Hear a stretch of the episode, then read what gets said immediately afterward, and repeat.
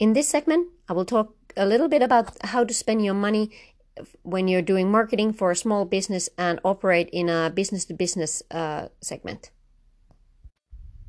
I think big key again for making sure that you're spending the, your money right is again focusing on your strategy. Strategy will give you the right guidelines, making sure that you're choosing the right actions and channels, and therefore then you know what you need to do and what you need to accomplish.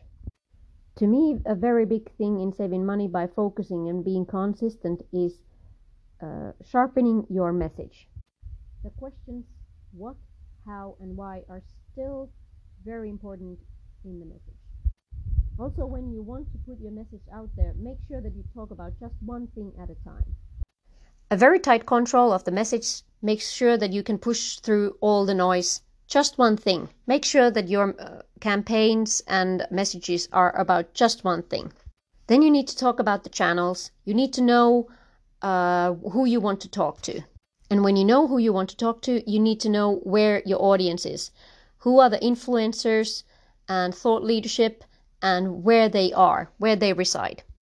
When you know them, you can choose the channels where to put your key messages out to.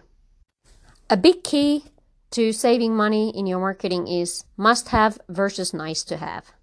I am sure that a lot of uh, agencies will come to you that, hey, this is really cool, you should really try this. Or your uh, own company, you have a lot of ideas that, hey, we like this and this would be cool, let's do this. And sometimes those really are really good things, and you should try them.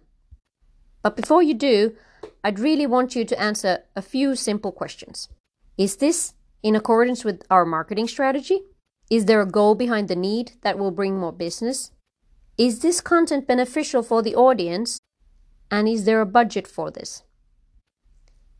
If you can answer these positively, then I think it's a must have and you can press go.